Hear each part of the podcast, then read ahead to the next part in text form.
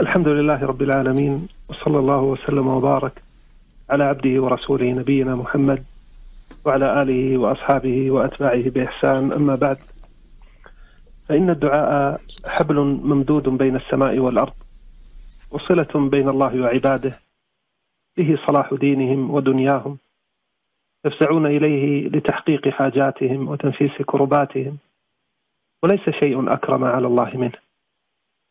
الدعاء الخالص لله جل وعلا تحقيق التوحيد بأنواعه فهو العبادة حقا ودليل تعظيم العبد للمعبود وحسن ظنه به. ولذا حصر النبي صلى الله عليه وسلم العبادة فيه فقال إن الدعاء هو العبادة. وقرأ هذه الآية وقال ربكم ادعوني أستجب لكم والحديث عند أحمد. حث ربنا تبارك وتعالى عباده على الدعاء. وغضب على من تجافى عنه. قال صلى الله عليه وسلم من لم يسأل الله يغضب عليه. والحديث عند أحمد. وفي الحلية لأبي نعيم قال عطاء رحمه الله جاءني طاووس فقال لي يا عطاء إياك أن ترفع حوائجك إلى من أغلق دونك بابه وجعل دونك حجابه وعليك بطلب حوائجك إلى من بابه مفتوح لك إلى يوم القيامة. طلب منك أن تدعوه؟ ووعدك بالإجابة. الدعاء خير سلاح يتسلح به المؤمن ويدفع عنه البلاء. هو عدته وعتاده وأعجز الناس من عجز عنه. قال صلى الله عليه وسلم إن أبخل الناس من بخل بالسلام وأعجز الناس من عجز عن الدعاء. أخرجه ابن حبان. الدعاء أستاذ عبد الله ربح بلا تعب. ومغنم بلا عناء. تجارة رابحة يملكها الفقراء ويملكها الأغنياء. فالخلاصة الدعاء سبب من أعظم أسباب السعادة في الدنيا والآخرة. وأما الاستشكال فسيأتي الكلام عنه إن شاء الله. بإذن الله. نبدأ بهذه المقدمة وننتقل منها إلى بيان نبذة مختصرة عن آداب الدعاء وعن أسباب الإجابة ولعل مما ينافي آداب الدعاء أن يقول الإنسان دعوت فلم يستجب لي. أحسنت. آداب الدعاء آداب الدعاء يا أستاذ عبد الله. التي نعم. على العبد أن يحافظ عليها. آداب كثيرة. بعضها واجب وبعضها مستحب. ولا شك أنها من أعظم أسباب إجابة الدعاء. ومن أخذ بها فلن يستشكل هذا الاستشكال إن شاء الله. وسوف أجمل بتوفيق الله عز وجل أهم تلك الآداب فيما يأتي.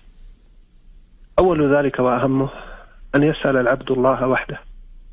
فاجعل سؤالك للإله فإنما في فضل نعمة ربنا نتقلب. وحذار من دعاء غيره فإنه الهلاك والخسارة. ومن يدعو مع الله إلها آخر لا برهان له به فإنما حسابه عند ربه إنه لا يفلح الكافرون. ودعوة الأموات تحبط العمل وتسلخ الإيمان خاب من فعل. ومن الآداب أن يفتتح الداعي دعاءه بحمد الله والثناء عليه. وليظهر الافتقار إليه وليصلي على النبي صلى الله عليه وسلم وليخفض صوته في الدعاء بين المخافة والجهر. ادعوا ربكم تضرعا وخفية إنه لا يحب المعتدين. قال ابن جريج رحمه الله يكره رفع الصوت والنداء والصياح في الدعاء ويؤمر بالتضرع والاستكانة. حبذا أن يتوسل الداعي إلى ربه بأنواع التوسل المشروعة. وليتحرى أوقات الإجابة ما أمكن وليرفع يديه وليعزم في دعائه ويجزم. قال النبي صلى الله عليه وسلم لا يقولن أحدكم اللهم اغفر لي إن شئت اللهم ارحمني إن شئت ليعزم في الدعاء فإن الله صانع ما شاء لا مكره له متفق عليه. وليكن حاضر القلب أثناء دعائه مستيقنا بإجابة ربه. قال النبي صلى الله عليه وسلم ادعوا الله وأنتم موقنون بالإجابة. واعلموا أن الله لا يستجيب دعاء من قلب غافل لاه أخرجه الترمذي.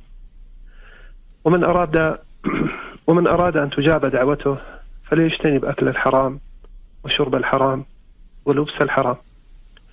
ومن الآداب الإكثار من الدعاء في الرخاء والشدة. فقد قال النبي صلى الله عليه وسلم فيما خرجه الترمذي. من سره أن يستجيب الله له عند الشدائد والكرب فليكثر الدعاء في الرخاء. ومن الآداب أن يلح على ربه سبحانه في دعائه. قال الإمام الأوزاعي رحمه الله كان يقال أفضل الدعاء الإلحاح على الله تبارك وتعالى والتضرع إليه. وليحذر استعجال الإجابة. وليحذر من استعجال الإجابة. فقد قال صلى الله عليه وسلم استجاب لأحدكم ما لم يعجل. فيقول قد دعوت فلم يستجب لي. متفق عليه. وأخيرا ليجتنب الاعتداء في الدعاء وهو تجاوز الحد الشرعي فيه معنى أو لفظا أو أداء وهيئة. هذه أهم الآداب باختصار. نعم أحسن الله إليكم. شيخنا وقد وعدنا المستمعين في هذا البرنامج أن آه، ندخل أيضا في العمق أكثر ونتطرق لما له علاقة بالعقيدة والفكر والمنهج. يعني في هذه العبارة يعني حول إجابة الله سبحانه وتعالى للدعاء هل لنا أن نقول أن ذلك من أدلة وجوده آه، سبحانه وتعالى ومن أدلة ربوبيته؟ نعم دون شك. قال أهل العلم من براهين وجود الله وربوبيته ووحدانيته واتصافه بصفات الجلال والكمال. إجابته للدعوات في كل الأوقات. فلا يحصي الخلق ما يعطيه السائلين سبحانه وما يجيب به من بر وفاجر ومسلم وكافر. كم من إنسان عبر التاريخ رفع يديه إلى السماء ودعا الله فحصل له مطلوبه. هذا شيء أعرفه في نفسي. وتعرفه أنت يا أستاذ عبد الله في نفسك ويعرفه المستمعون في أنفسهم. ومن لا يتذكر شيئا من هذا فالأخبار المتواترة. عن ملايين البشر الذين دعوا الله فاستجاب لهم كافية.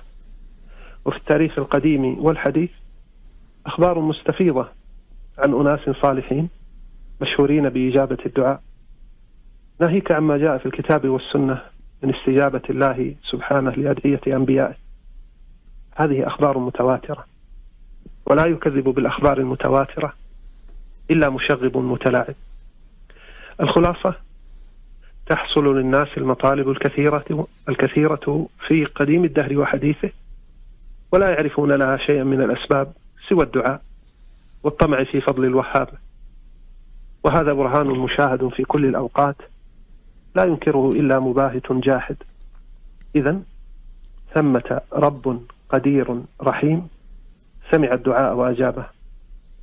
بل أقول يا أستاذ عبد الله نعم.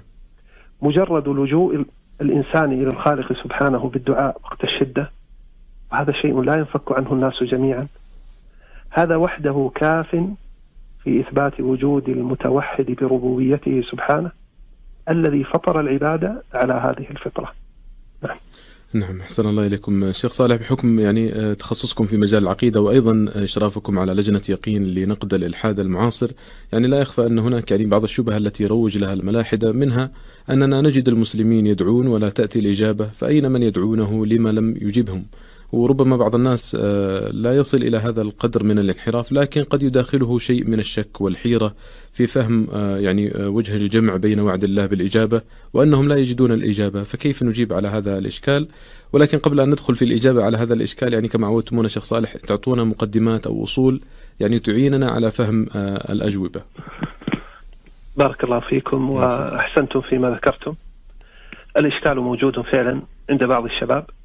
ويكثر السؤال عنه. وقبل الإجابة أقدم كما طلبتم بست مقدمات ممهدات تسهل فهم الموضوع الفهم الصحيح بتوفيق الله.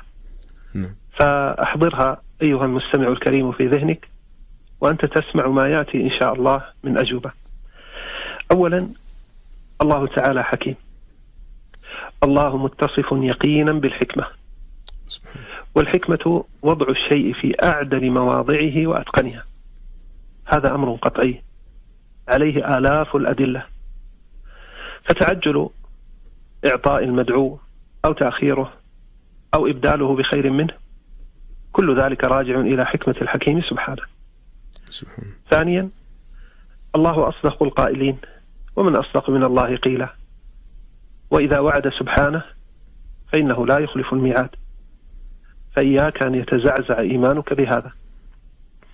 ثالثا إذا جاء في بعض الأدلة إطلاق وجاء في بعضها تقييد فالواجب حمل الأدلة المطلقة على المقيدة. رابعا يجب الجمع بين الإيمان بأن الله غفور رحيم والإيمان بأنه شديد العقاب. قال سبحانه نبئ عبادي أني أنا الغفور الرحيم. وأن عذابي هو العذاب الأليم. خامسا علمنا قاصر وعقولنا ضعيفة لا تحيط إدراكا بكل شيء. والله تعالى علمه واسع شامل لكل شيء. والله يعلم وأنتم لا تعلمون. سادسا الدنيا دار ابتلاء لا دار إسعاد. الدنيا ليست هي الجنة. والآخرة هي دار الجزاء الأوفى هذه المقدمات الست مقدمات مهمة ولعله يتضح معها جوانب من فهم هذا الموضوع ويستغنى عن كثير من الكلام نعم. ومع ذلك فلا بد من إجابات شافية بتوفيق الله سبحانه نعم. يعني أحيانا آه، شيخ صالح بين فترة وأخرى يعني يظهر على السطح آه، إنسان مثلا يسيء الأدب مع الله سبحانه وتعالى ويسيء الأدب مع النبي صلى الله عليه وسلم وأحيانا يتناقل الناس ذلك في مواقع التواصل الاجتماعي يعني يريدون الرد عليه فيشتهر أكثر ويجد الإنسان مثل هذه الأشياء أمامه فيعني الإنسان البسيط عندما يصادف آه، مثل هذه الهاشتاجات أو مثل هذه الحسابات ما نصيحتكم له؟ والله النصيحة لنا جميعا آه، أن نميت الباطل بالإعراض عنه وأن نحافظ على قلوبنا وأسماعنا من الاستماع و نعم.